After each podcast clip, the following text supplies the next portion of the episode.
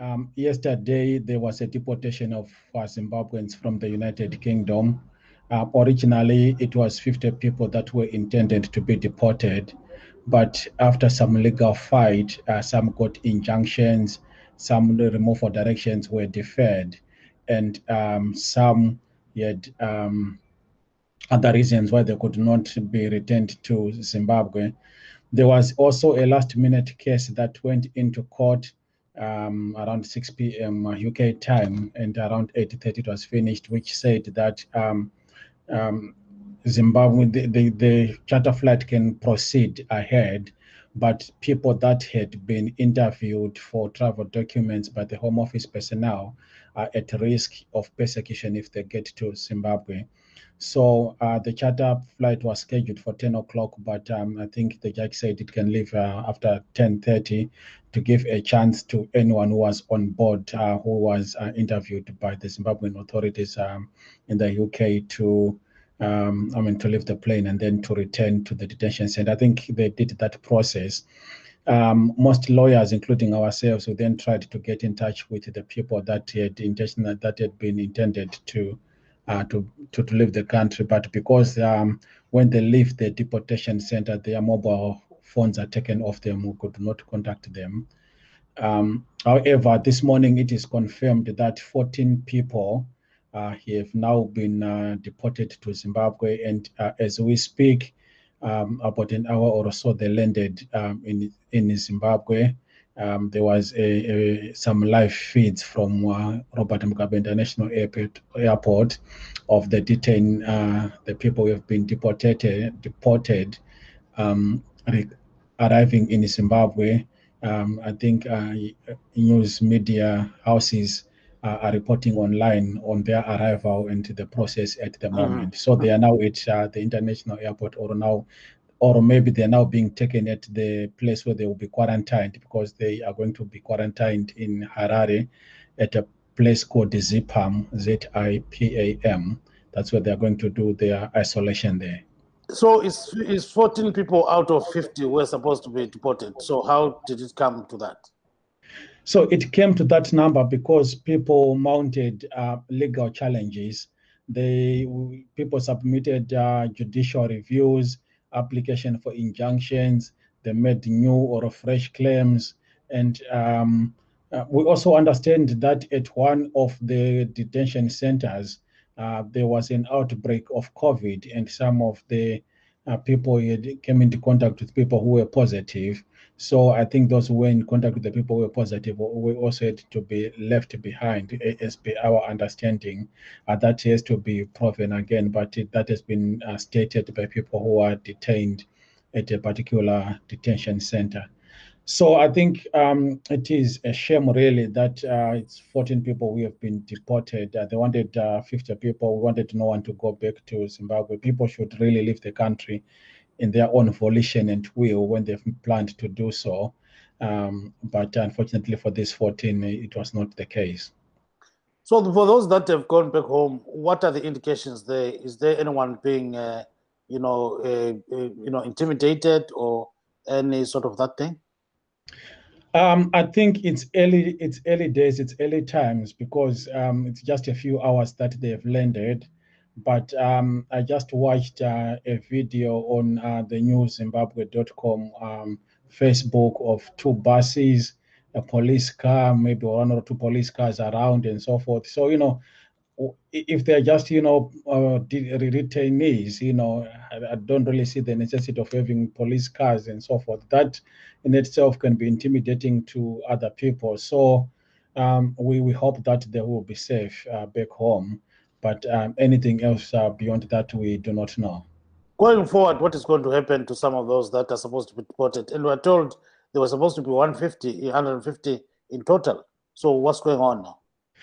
So the agreement between the two countries is that every month, um, is it the figure? It should be either 150 or 100 every month, starting with with uh, people who have been convicted of crimes in the United Kingdom, and then ultimately coming to people that have um, breached immigration rules, who are not criminals necessarily, but who do not have a legal stay in the United Kingdom. Those people as well um, are going to be removed eventually.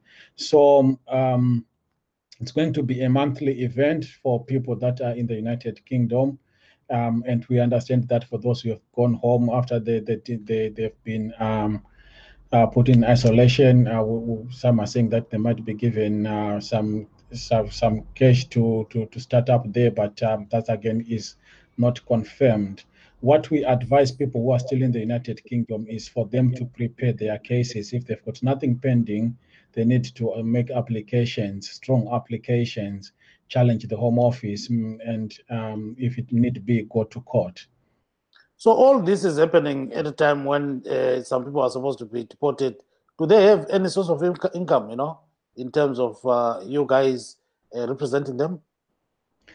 Um, the if someone is um, does not have legal stay to, to to remain in the United Kingdom, um, since 2012 or before, they cannot work, they cannot rent a house, they cannot open a bank account, they cannot drive, they cannot access the NHS or medical facilities. Effectively, uh, the law is to make them destitute so that they will leave the country. So they do not have anything, most of them. That then uh, forces people, some people, to work um, using false names or false alibis, or some are then, uh, you know, um, made to work for peanuts by other people. They, um, you know, made to work um, uh, illegally, uh, not not having any rights at all. So most of them might not have anything that they've gathered over the years that if they've been here, uh, they will be broke and poor and. Um, um, you know, in a destitute situation. So it's un- it's unfortunate that uh, they've gone that way. Some might not have built themselves uh, back home. Uh, some w- w- they might have whatever they left 20 years ago is what is there, or maybe it has been destroyed over the years. And the Zimbabwean government is saying that they are not going to intimidate or you know do anything to these people that are going back home. Do you actually have anything to say about that?